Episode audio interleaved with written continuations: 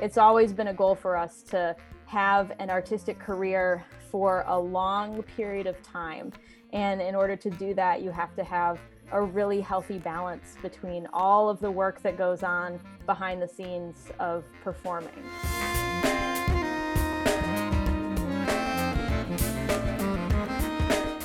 Hi, I'm Sean Perrin, and you're listening to episode 156 of the Clarinet Podcast, the show for clarinetists. Just want to take a moment and do a shout out for Michael Lowenstern, who always has provided the music the past couple years for the uh, podcast here. Sometimes I listen to that intro and I'm just like, wow, that's so awesome. So, quick thank you to Michael Lowenstern for making that possible, and he has been featured on the show twice, and you should check out his website at earspasm.com. Uh, today's special guest on the program is Kari Landry of the Acropolis Reed Quintet. We discuss why the Reed Quintet is a composer's playground, why Kari and the other members of the Acropolis consider themselves musicians and entrepreneurs, and their new album project, which comes out today called Ghost Light. This uh, actually has a live stream this afternoon, so if you're listening to this episode of the podcast on Friday, April 9th, April 9th, rather, the day it comes out. Um, you'll be pleased to know you can check out their CD release concert at 4 p.m. Eastern Time. Um, but also, of course, you can stream this album on Spotify or iTunes or Apple Music, it's called now, I guess, or wherever you get your music. Patreon supporters of the program get access to an extended show today where we discuss Kari's hobbies and interests, including why she's trying to buy all of her food within a 100 mile radius of her home, uh, interests outside the clarinet book recommendations, and more. You can become a Patreon supporter yourself at clarinet.com slash subscribe for as little as $1 per month. Of course, a huge shout out to our season's sponsors. We have Légère Reeds Imagine a reed that lets you focus on your music and lasts for months instead of days and even saves you money in the long run. It's all possible with Légère Reeds, the world's leading synthetic reed brand made right here in Canada. The European cut reed is preferred by Légère artists all over the world, including Eddie Daniels, David Schifrin, Corrado Giuffredi, and many others. In fact, this is the reed that I use. It offers a warm, clean sound with great ease of articulation and is now available for E flat, B flat, and bass clarinet. Learn more at your local music store or at legere.com. That's L E G E R E.com. You can take your playing to the next level with Backun Musical Services. With 14 day trials, free shipping on eligible orders, and expert advice, you can be sure you're making the best choice for your musical needs. For Canadian customers, be sure to check out the new store that allows you to pay in Canadian dollars. And for all Clarinet listeners out there all over the world, you can get access to an exclusive coupon just for having listened to the show. You can get 10% off your next purchase with code Clarinet at checkout. This includes Vocalise mouthpieces, barrels, bells, clarinets, Légère reeds, which are now in stock as well. Everything on the online store is 10% off with code Clarinet at checkout. That's code Clarinet at backunmusical.com. I'm here today with Kari Landry. She's coming to us from Northville, Michigan. Kari, welcome to the podcast. Thank you so much for having me. Excited to be here. So I'm so excited to talk to you today because um, I've been meaning to speak to you for a while, first of all, but also I just would love to talk about this fantastic Acropolis Wind Quintet that you've got going on. You know, it's just one of those things where so many people I know say that they're in some kind of small chamber ensemble, but I think that yours is absolutely the most, I want to use the le- word legit I've ever seen. You guys have over 200 sponsors and like multiple CD projects, over 30 uh, commissioned works. Like, this is definitely a serious production. So, today on the show, I want to really dive into what it's like playing with that group, recording with them, educational outreach, everything to do with that. And uh, also, of course, your new CD project, which we'll get to a little later in the program. But first of all, I want to dive into a little bit of what makes you kind of tick as a musician and uh, how you got into the clarinet.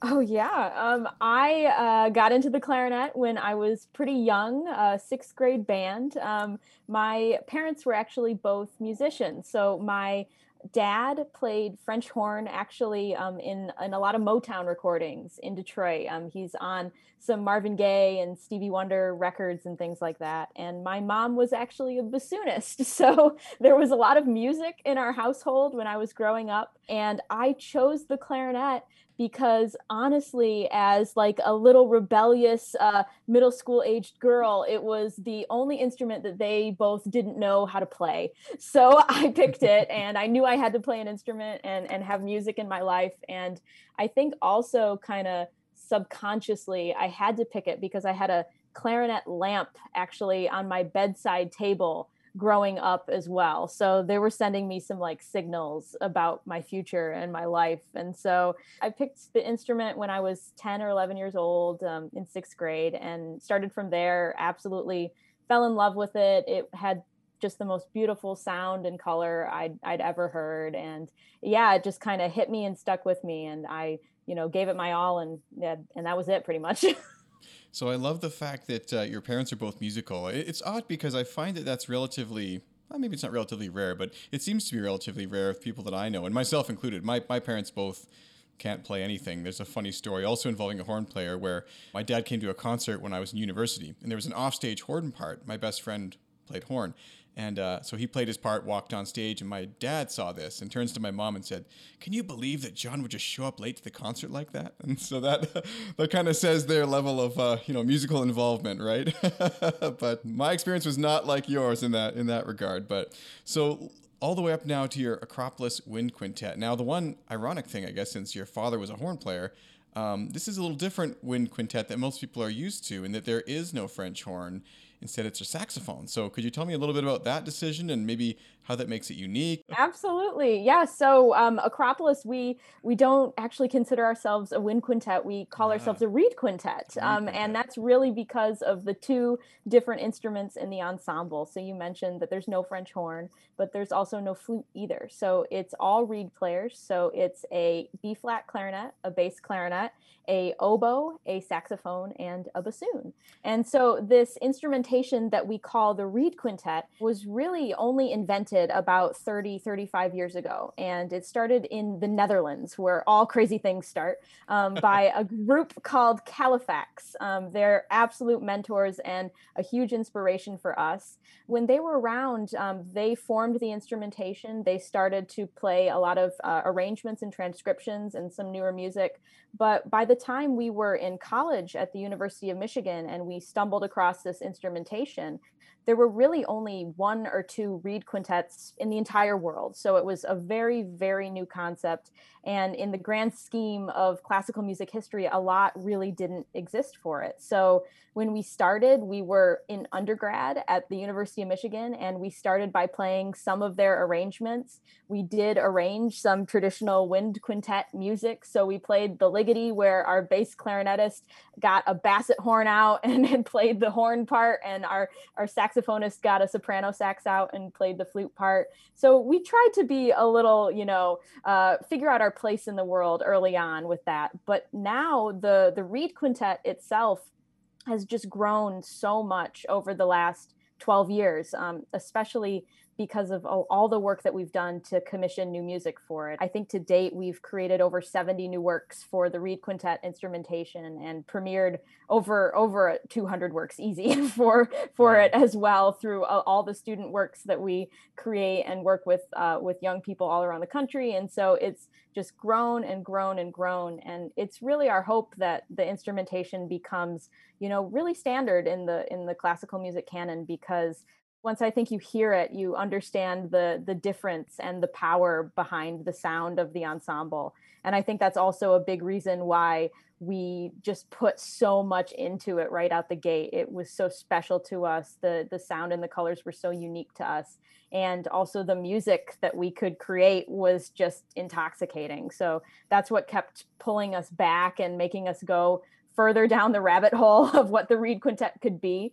And that's really its origin story and where it started. And so it's becoming quite a, you know, a force in chamber music these days. We're we're very fortunate that when we go around and meet students at, at colleges all around the country, they oftentimes have a, a Reed Quintet that's there playing some of this music that we get to work with and even on the competition circuit that we did uh, about a decade ago there are now reed quintets that are competing in, in all of these competitions, you know, alongside sax quartets and string quartets and things like that. So it's very cool to see the genre grow and it's very cool to be at the forefront of that and helping it just gain traction and, um, you know, spread the fact that wind music can just be really really powerful and fun and, and unexpected and you know visionary i think so yeah that's a, a little bit about where where it started You know, it's so interesting to me because the wind quintet is a genre. I mean, I've played in a wind quintet as well, not a reed quintet, but a wind quintet. And I remember even back when I was playing with it, I thought that it was a bit treble heavy. Like you've got flute, oboe, and clarinet, and clarinet kind of takes responsibility for those mid range parts.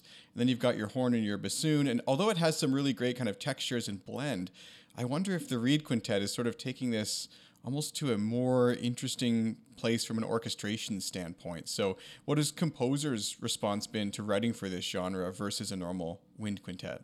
Oh yeah, they love it. I think it just is something that they can really sink their teeth into. And I think you hit the nail on the head with having the amount of instruments that could play all different roles within the ensemble. So you have two very bass heavy instruments in the bassoon and the bass clarinet and you have some more treble voices you know with the oboe and the clarinet as well but all of the instruments in the reed quintet can pretty much do every single role that the other one can do and so you can have an amazing powerful bottom heavy groove but all of the instruments can play very high and light and delicate and and magical. And so i think it's really a composer's playground to be able to mix with all of those colors and all of those possibilities.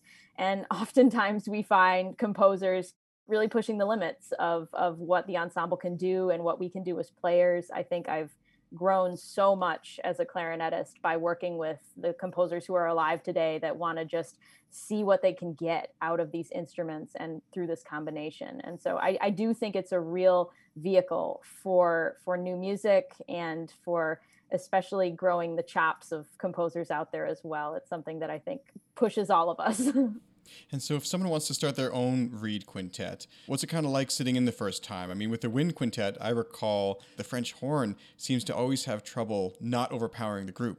Is this a similar kind of issue with the saxophone player, or are they able to kind of temper and blend with the rest of the ensemble? So, what's that kind of like from a on the ground?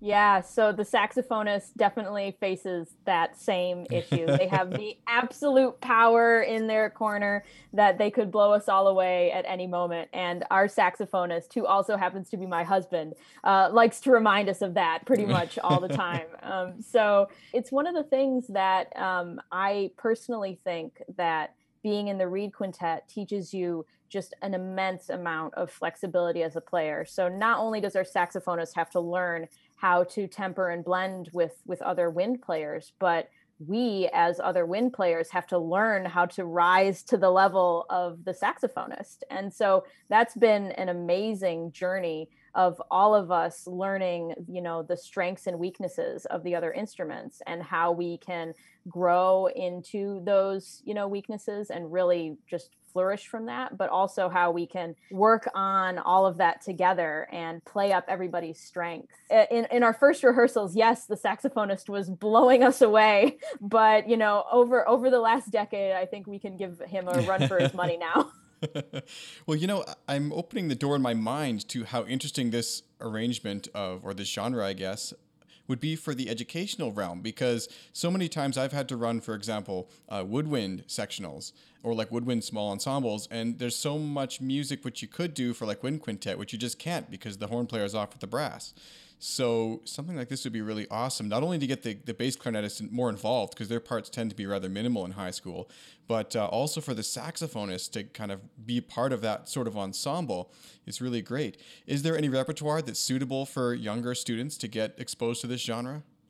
We do have some pieces that we sell on our website. We have a great Gershwin arrangement that we've had some high school students play as well, and it's a big dream of ours actually to to make like a beginner level or introductory level to the Reed Quintet full of original commissions. So that's been something that we've had kind of in the can um, for the last year or so, and we're we're working through that process. So hopefully hopefully one day soon we'll be able to you know like that amazing book of woodwind quintets that you can can you can give out to your students when you're just starting. Um, we would love to have something like that for Reed Quintet, so that yes, we don't leave our lovely bass clarinet friends hanging out there in high school.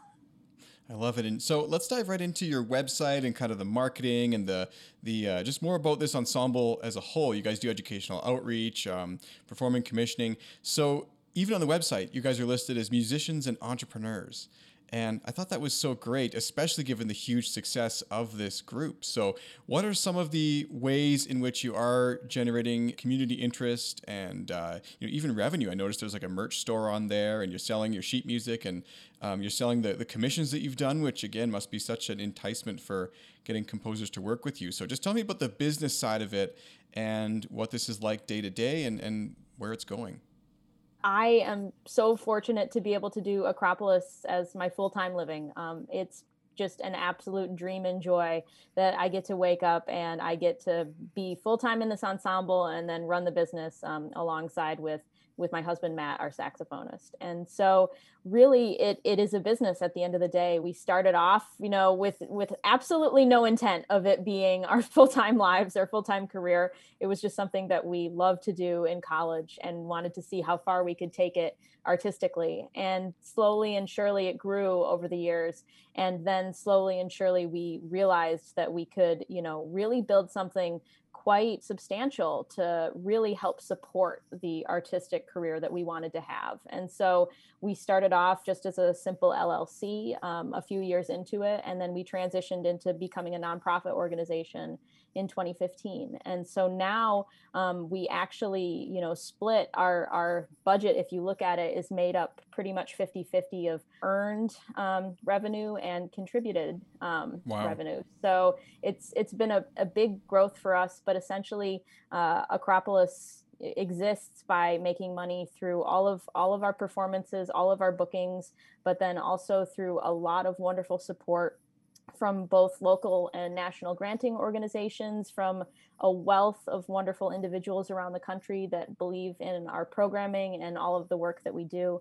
And then also through all of these other things that you mentioned like we sell a, a, wealth of sheet music we have some fun stuff that you can can buy on our store to support us like a more bass clarinet mug uh, kooky things like that. And um, and and then a couple other programs that we've built over the years. We obviously really believe in what we're doing and we love to help students you know realize that they can have a successful performing career for themselves too. So uh, last year we actually launched um, uh, an online week music business intensive that you can come to and basically figure out everything that goes into on the other side of of having a performing career as an artist. And so all of these things all pieced together is what makes acropolis acropolis. And the other side of it too is that we've always just had an incredibly deep connection with our community and with with educating young people. Some of our first concerts that we did we were actually going into schools in our community and performing there and teaching there. And here in southeast michigan especially in detroit a lot of the music programs just don't have a lot of funding. They don't have a lot of support so we have been in residence at three Detroit high schools for the past, I want to say, five years, um, working with the students and also teaching the students how to compose music. And so they get to write music for Acropolis that we perform and record. And that's just some of the coolest work that we do that we're very grateful to get support for. Um, and so that's how everything kind of gets pieced together. And so my day to day looks like I'm wearing multiple different hats uh, all the time. So I have my my clarinet hat and and all of the practicing and the hard work and the artistry that that goes into it. But then you know I also put on you know my marketing hat and have to have to keep everything up online up to date you know i have a, a little bit of a geeky web developer background so I, I make our website i do our social media all of our marketing and communications comes out of this office right here and um, in addition to that you know it's it's really we we take it very seriously as as a business that thrives off of you know the work that we put into it. And we definitely see a clear path for people that want to have that kind of artistic performing success. We see that the work you can put into it directly results in what you're able to do and that the two go hand in hand that the more you do the more you'll be able to grow something that's sustainable. And so it's always been a goal for us to have an artistic career for a long period of time. And in order to do that, you have to have a really healthy balance between all of the work that goes on behind the scenes of performing. And so, getting all of that in balance with your life and your goals and what is important to you is really how we thrive i think and and how we really love helping others thrive in that way as well so yeah that's a bit about you know the behind the scenes of the business of it but it's been several years now and and we're we're pretty proud of of the organization that we've built well, I have to say your website is absolutely beautiful. It might actually be the best uh, artist or ensemble website I've ever seen. So if you're listening to this, go check it out. I'm serious. Wonderful pictures, really great design. Like it's really clean. Everything's on there. You've got a little online store, so it's just perfectly primed for the modern age. Is that like a WordPress thing, or you built that from scratch, or what's the situation with it? It's a WordPress. Yeah. Um, it's not a template. Um, it's something that I coded. wow. So you're super multifaceted then. We've talked about this many times in the show. Those listening for a while will know I always dive into these entrepreneurial and or, you know, portfolio career kind of conversations, right? But so how do you so successfully foster these other interests and you're performing and all the kind of multi hats you wear? How do you foster these things and still stay true to the music at the same time? Because a lot of people, I think, they either are good at the music or they're good at the marketing. They can't make it seem to work together so one of the things that um, really helped me once all of this you know started to happen on the business end it's really easy to get overwhelmed by all of the things that you think you need to do right? And and why are you doing all these things? And like i have to write a grant or i have to post on social media or i have to send emails out to my people. And it could really feel like it's detracting from your art or getting in the way of your time practicing or making yourself a better musician. And the thing that really clicked for us was once we started to focus actually a lot on the financials, believe it or not, once we started to really focus on our budget and how we could forecast our growth, that actually was the bridge that told us what could be possible artistically. And so I think if all of that work happens without a connection to what your budget is and and how you might be able to grow then it could feel like you're doing a lot of this work in a vacuum and you're not sure how it might relate to your artistic output so i i think it's actually really interesting to know that i feel incredibly deeply connected to my clarinet when I'm working on our website or when I'm working on a grant that is taking way too long and I'm staying way up way too late uh, to get it in. And so I think that that connection happens actually makes you dive deeper into your artistic purpose and figure out, you know, why am I doing? What am I doing? What do I care about? and that really drives all of that work outside of being on the instrument and getting better on the instrument and i've also found that i think i've made the most artistic strides basically needing to work on that work on the outside of playing you know the fact that i make my living off of this means that I have a lot of skin in the game. So that means I have to be deeply connected to all of the work holistically, not just the work on the instrument. And so I think that that's the biggest thing that I would encourage people is to try and find that connective tissue and really understand the purpose between how you see all of these pieces connecting because i can tell you um, just absolutely for certain that all of this work that i do on the business side completely fuels all of my musical work. And I don't think that all of my musical work and all of the creativity that Acropolis produces uh, would not be possible without that kind of concerted effort to focus on those things. So I think the growth everything goes hand in hand and I, I definitely feel like if you you know feel like that that work is detracting from your musical work then i actually would look at your musical output and try and figure out well how can i make this more specific more me more about what i care about and more reflective of my world my values. And once that is figured out then you almost will do anything underneath that to, to grow that artistry to grow that message and so that's what we learned um, several years into it and, and i think that's why it just like keeps keeps growing, keeps spitting out so many new things almost constantly. No, I love that, and I think that you guys are clearly very resilient and uh, innovative and uh, inspiring in the sense that like you're able to see it that way. I think so many people see that kind of work as kind of well, it's not music, and what if I had practiced five more minutes instead of you know working on the website? And you know, I guess what you're saying in a way is that there's value to all parts of a career, not just the playing. And uh, I think any person realizes that if they just sit in their practice room and play all day, that's never going to lead to anything. You have to find an outlet for what you're doing, and uh, most people will have to manage many parts of it themselves, you know, and sort of find that. So, as far as those who are interested in doing this, you guys offer sort of a mentorship through your mastermind. Is that like sort of a pre recorded series, or is it a one on one coaching, or how does that work?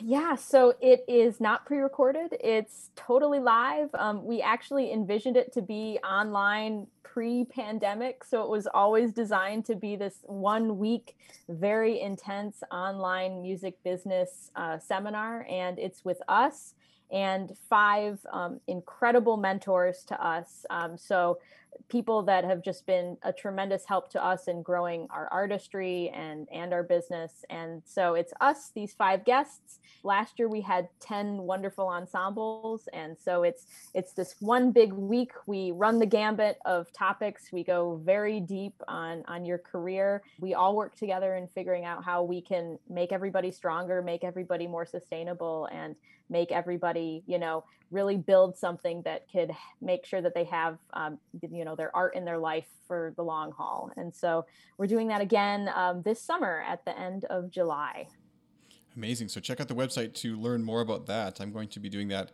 as well myself, actually. I think that'd be really kind of a fun thing. You know, I was reading a book a while ago and they talked about if you are a musician or an artist or whatever, you should really dedicate a portion of your annual earnings. I know it's been minimal for a lot of people this year. So, you know, take this with a grain of salt if you're in that position, right?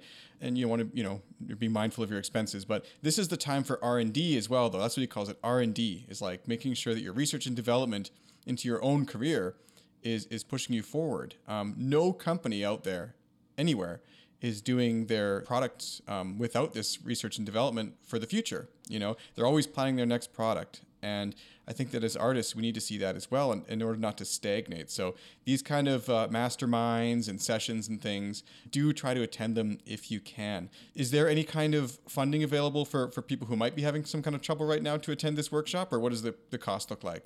We don't have anything at the moment, but we are working with um, some universities around the country to try and get some sponsorships available for students. So um, if you're at a college, uh, we will hammer your professors for information to try and make it so that you don't have to pay to attend and um, it's uh, 500 for an individual and it goes up from there based on the size of the ensemble. And the most any group will pay is a thousand dollars. Oh, awesome. So you could attend this with your own reed quintet. This is so interesting that you'd planned this already before the whole covid situation. And uh, i wanted to ask quickly how have you guys been impacted by this? And in what way have you managed to sort of innovate? Because i noticed that you've got all sorts of online activities and so maybe we could go into that a little bit yeah, and I will just connect this to the R&D point that you made before. I think that the pandemic was the perfect thing to put the brakes on Acropolis for a minute and have us recenter and refocus and figure out what was truly important to us and where we think we should have the most impact moving forward. Um, we were, you know, the previous two years prior to 2020, we were touring extensively. It seemed like we were on the road all the time, giving amazing concerts, which was really wonderful. But at the same time, you run the risk of going on autopilot with your career the the more you get into a groove of things. And so I think it's really healthy to um, have change happen you know whether you planned it or not i think change coming at you or constraints coming at you um, is a real blessing in disguise and so I, I think that at the beginning of the pandemic we were on tour actually and we you know gave our final concert actually in a room with uh, cameras it looks qu- quite similar now to how concerts are actually happening but at that time it was very foreign it was very strange and so we had cameras and masks and there was no audience and we pre-recorded our final concert while we were on tour. And so then we came home and um, everything for this foreseeable future was canceled. We had just done um, a massive concerto premiere for Reed Quintet and Wind Band that we were starting to tour. And um, that was something that we were really looking forward to. And we had a big two week uh, residency planned for us and a dance company to do this amazing like full 60 90 minute length show together and that was put on hold and so you know we came to this point where you know the rug is taken out from under you and you really have to think about okay what is most important to me and what what do we want to say right now and that was actually a very good thing to re-energize us and refocus us and we immediately started to do online events. Um, it, it, it, seemed like it happened almost instantaneously. We did um, a six show uh, premiere of a massive piece that's actually on our fourth album, Homage to Paradise Valley. We did a big soiree run of online premieres of that piece with um, with a local poet, and the composer was there, Jeff Scott, and all of us were there, and we had this limited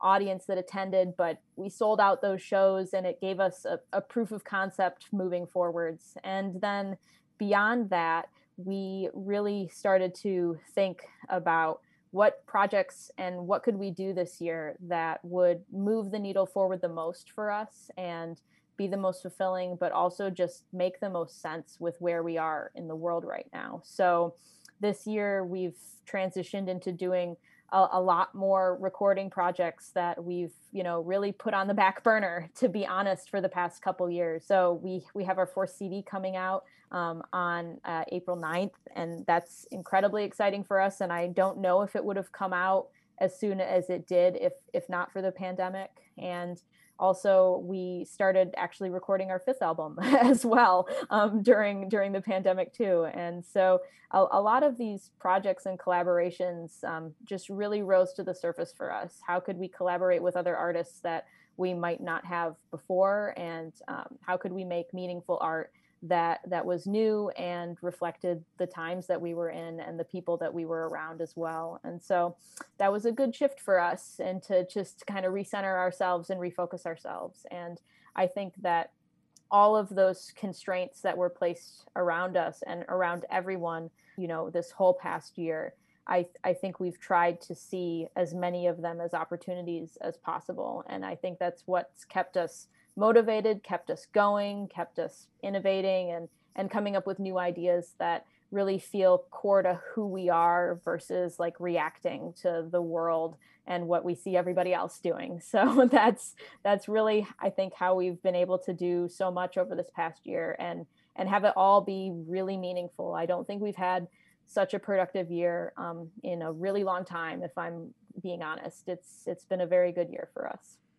That's amazing. And, you know, I definitely could have used some of that uh, positive outlook earlier on. I have to admit, I had a much more bleak, dark perspective, and I'm still kind of climbing out of that here. But uh, so let's talk about your project. And I think this is one of the, if we can say, exciting things about looking forward to a post pandemic world is all the amazing art and books and things that I really hope have been written by more motivated people than me. So, I mean, for me, just keeping my weight under control has been kind of a its own project as the we've been, we've had everything closed and it's been winter and uh, yeah, that has been so so difficult for everybody. And I think over this past year, we've all just completely been you know slapped in the face with how like working on ourselves and our mental and our physical health is like so important and and I can say that before this past year I personally hadn't focused on it that much uh, but now focusing on it has just made a tremendous amount of difference in my own like mental health and well-being and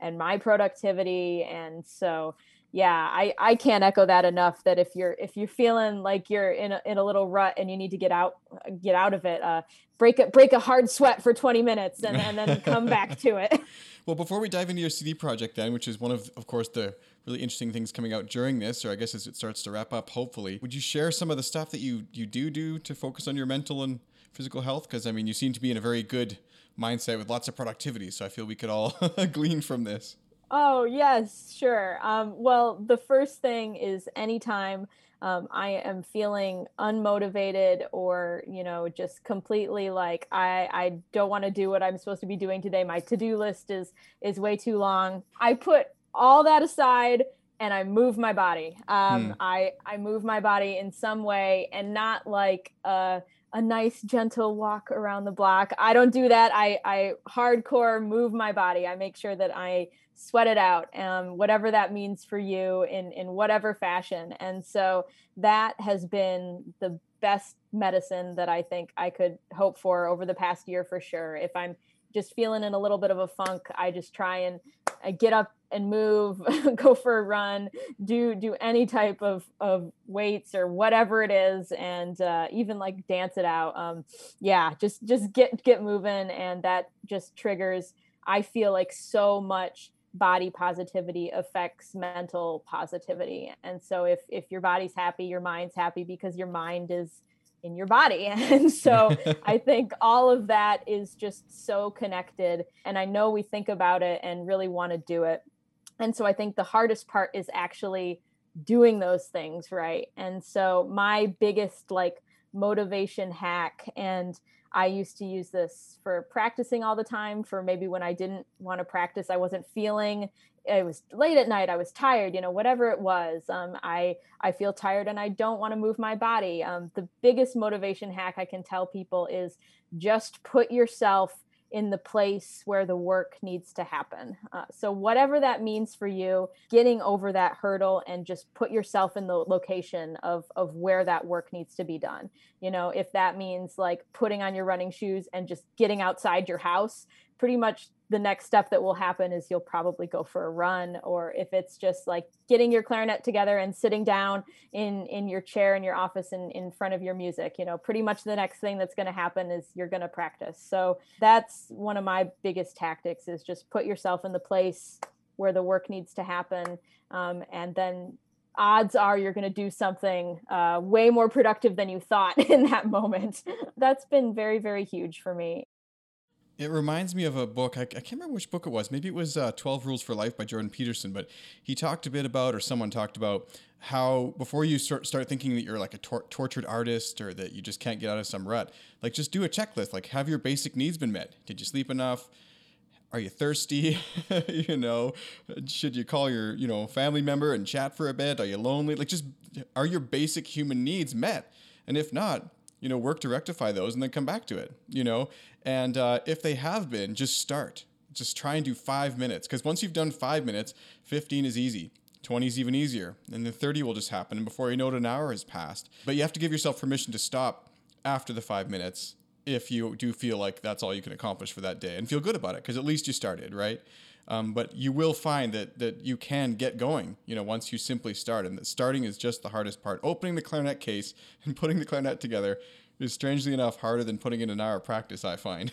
yeah, and at the beginning of the pandemic, when I was, you know, struggling with all of this and trying to find my motivation and and figuring this out, I would actually make a list of things that I did do that day. And I find that hugely helpful as well. Just like, oh and then i look at it at the end of the day and i was like oh man i did so much you know and i thought i got nothing accomplished today. I thought i had no motivation but you know i did the laundry. I made all this food. I went grocery shopping. I did play my clarinet for a little bit of time you know like and then you look at it at the end of the day and you can be like wow i think i actually was more productive than i gave myself credit for. So i think like checking in with that recognition post you know is is really important too because I am the kind of person that makes to-do lists, you know, longer longer than I care to admit and they don't all get done and I think it's very important to recognize, you know, that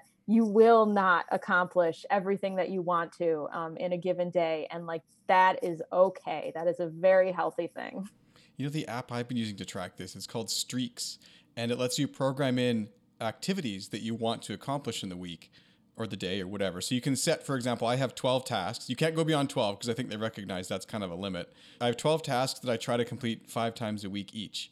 And I like it because I don't have to do every task every day, but it sort of gamifies it, and it's like a to-do list that that you can see, and it tracks your history, and it's actually really interesting. Like I've been practicing way more and, and doing way more with uh, you know exercise, and I've, I've tried meditation and stuff, and it's been but it lets you track your sort of progress in, in that regard. And so if anyone's looking for something to kind of help with this. That's not a pad and paper. You can try that, but I also use a pad and paper. I'm also very to do listy, if that's a word. So.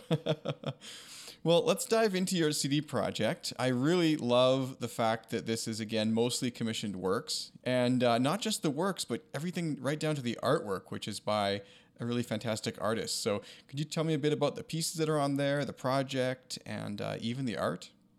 Yes, absolutely. So, um, this is Acropolis's fourth CD. Uh, it's called Ghost Light.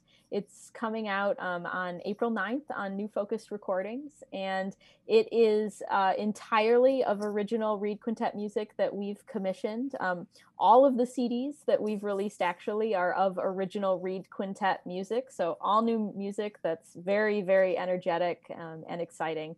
And so the pieces on the album all have to do with these ghosts that are around us in a sense of coming to terms with one's own mortality, with life and death and rebirth. And so the the pieces go through this story. And I think if you go on online and check out the art, we tried to um, encapsulate the entire picture of what this album is through this artwork. And so the art was created by um, an amazing artist in the UK. And if you go on, you can see that it's this quite ghostly landscape. Um, his name is Ashton Springer.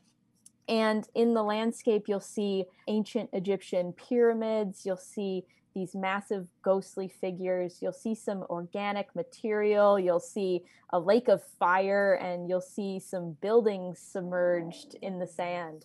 And so, all of this world that we've created with Ghostlight um, is all of these pieces coming together in this one ghostly landscape. And so, the first uh, piece on the album is by uh, Stacy Garrop. She's a Chicago based composer. She wrote this amazing work called Rites for the Afterlife that actually talks about the ancient Egyptian practices of the burial rites for the afterlife. So, how did they prepare um, people to actually be buried, and what was the soul's journey after it left the body and went to the, the afterworld?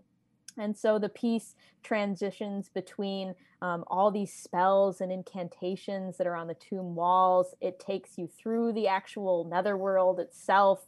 Uh, the soul is actually judged by some of the gods that are present. And then um, it ends up in the field of reeds, which is actually what the ancient Egyptians thought of as heaven and so that's that's how the album starts and then after that there's a beautiful piece um, by Michael Gilbertson, um, who was a Pulitzer Prize finalist. And he uh, wrote a piece called Kinds of Light that is really stunning. It's four movement works. The movements are, are pretty short and to the point, but but they're just beautiful. And we have a couple teaser vid- videos up right now of his music. And then there's music by um, Nourbakhsh, and she wrote a piece called Firing Squad, which is inspired by uh, the opening line of 100 Years of Solitude, um, which is where the character is faced with a firing squad and his life flashes before his eyes. After that, we have a piece by Theo Chandler, which is basically the life cycle of organic material. And the final piece on the album is by far the biggest work on the album, and it's by Jeff Scott um, who's the French hornist in the Imani Winds, who are also just massive inspirations of ours. And um, we got a Chamber Music America classical commissioning grant for this piece. And essentially, we invited Jeff out to our, our home of Detroit, Michigan, and we were, you know, taking him around the town and, and showing him around. And we ended up at the Charles H. Wright Museum of African American History. And we took him there and we were looking around and he discovered this amazing history of Detroit that talks about these neighborhoods that were actually razed. So they were demolished for urban renewal. And so the neighborhoods don't exist anymore. And he wanted to basically pay tribute to this beautiful story of, of these places and these people. And so his piece was written. And then over the summer, we had a wonderful local Detroit poet, um, author, and historian named Marcia Music write companion poetry to go along with Jeff's composition. So you get to hear the story of all of these places, and then you get to hear Jeff's music as well.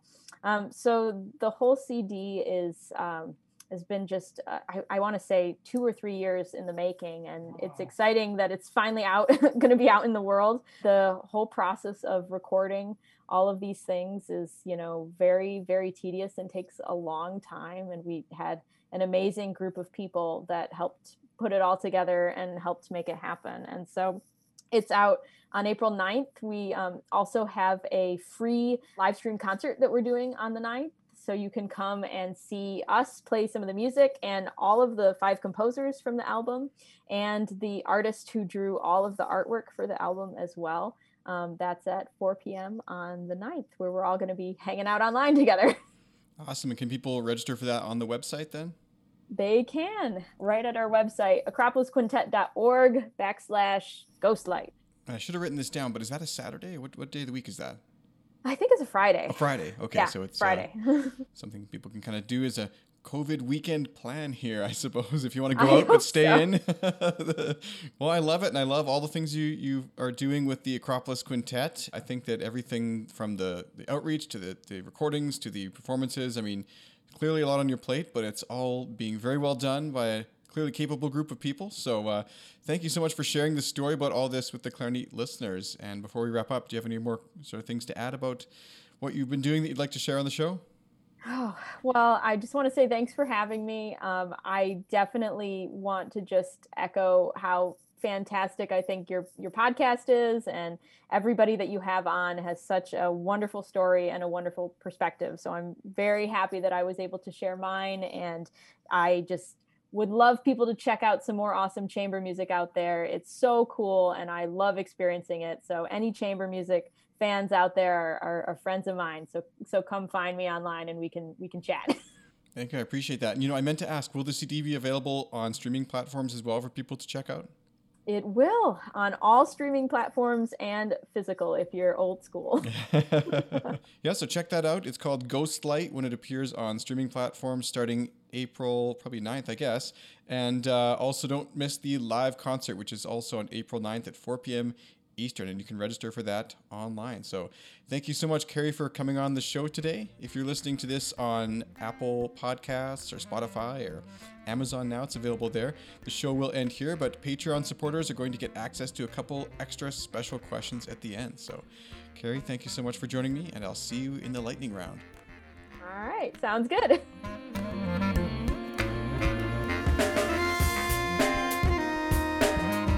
Thank you for joining me today on the Clarinet podcast. If you find you enjoyed the show, please share it with any of your clarinet friends who might be interested in it. And be sure to subscribe and leave a review wherever you get your podcasts. This can now include Amazon Podcasts, which is new, uh, Spotify, Apple Music, and if you know of any other places you've found it online, maybe let me know. I think it's on all the major platforms. So wherever you're listening, a review sure does help new people discover the show. And uh, I do love hearing from people all over the world. Speaking of hearing from people, you can send me an email directly on the website using the contact form at clarinet.com, or there's now a voicemail feature. So if you want to send anything in and just say hi, I'd love to hear from you, and I do respond to every message, although right now it might take me a few days because I'm just super busy with uh, all kinds of different emails coming in and lots of episodes in the can, so to speak, that I'm working on, including one, and this came from a listener request, by the way, with Doreen Ketchens. I was able to be put in touch with her. I just talked to her. Wonderful conversation. This is going to be really great, but this conversation only is possible because someone wrote into me and decided to, you know, get in touch and, and make the connection. So thank you so much to uh, all those who've listened over the years. This is now, I think, the sixth year, maybe the fifth year of the podcast, depending on where you start counting. I know I started it in December 2015, so uh, I guess this is kind of year six in a way. But uh, yeah, it's been a lot of great guests over the years, but there's still lots of clarinetists out there to talk to. So maybe even you. If you have a request, please do not hesitate to contact me using the form or the voicemail at clarinet.com. I want to thank all those who support the show on Patreon at clarinet.com slash subscribe, especially our gold backers, which support at more than $10 a month. So we have Andrew M., April J., David S., Debbie A., Glenn K. I always think this kind of sounds like a poem. It's sort of interesting. Jason S., Josh N., Karen K., Miguel D., Todd M., and William L. Thank you so much for making the show possible every week. Thank you, of course, also to our sponsors. In Canada, here we've had weather that's all over the place lately. It's actually been blizzarding one day and then record highs the next, and then back to blizzarding. So if you are a clarinet player, you probably find springtime to be a really tough time for your reeds, but not if you play Légère like I do. I've really enjoyed over the past years I've actually been playing Légère long, long time since back in the early thousands, but um, the consistency with the weather is just amazing. So if you want to spend less time fussing with your reeds and more time playing your clarinet, you might want to give them a try. And the reeds now come with a really fancy uh, recyclable case, which you'll be hearing about on an upcoming episode of the show. Um, you can actually buy Légère reeds on the Backun Musical website now, and your Clarinet coupon, which I mentioned at the beginning of the episode, is valid on these products. So you can save 10% with code Clarinet at backunmusical.com. You may want to try matching your reed with the Backun Vocalise mouthpiece. There's four, actually, there's five facings available now, from closed all the way to very open for jazz players. And there's even one in the uh, sort of a synthetic crystal material. I've gravitated towards the R model, although I do love the look of the, the CG crystal, it's called, uh, CG Vocalise, I guess. Um, but all of these were actually designed to work very well with the Légère reeds. So if you're looking at trying them out, you might want to try a mouthpiece with it. So you can check that out at backunmusical.com. Don't forget that code is valid on everything at the online store, including custom clarinets. So if you're in the market for a new instrument, that is a great savings you're going to want to take advantage of for sure. Thank you so much for listening to the podcast today. I'm your host, Sean Perrin, signing off from Calgary, Alberta, Canada. I look forward to seeing you next time on the Clarinet Podcast, the show for clarinetists.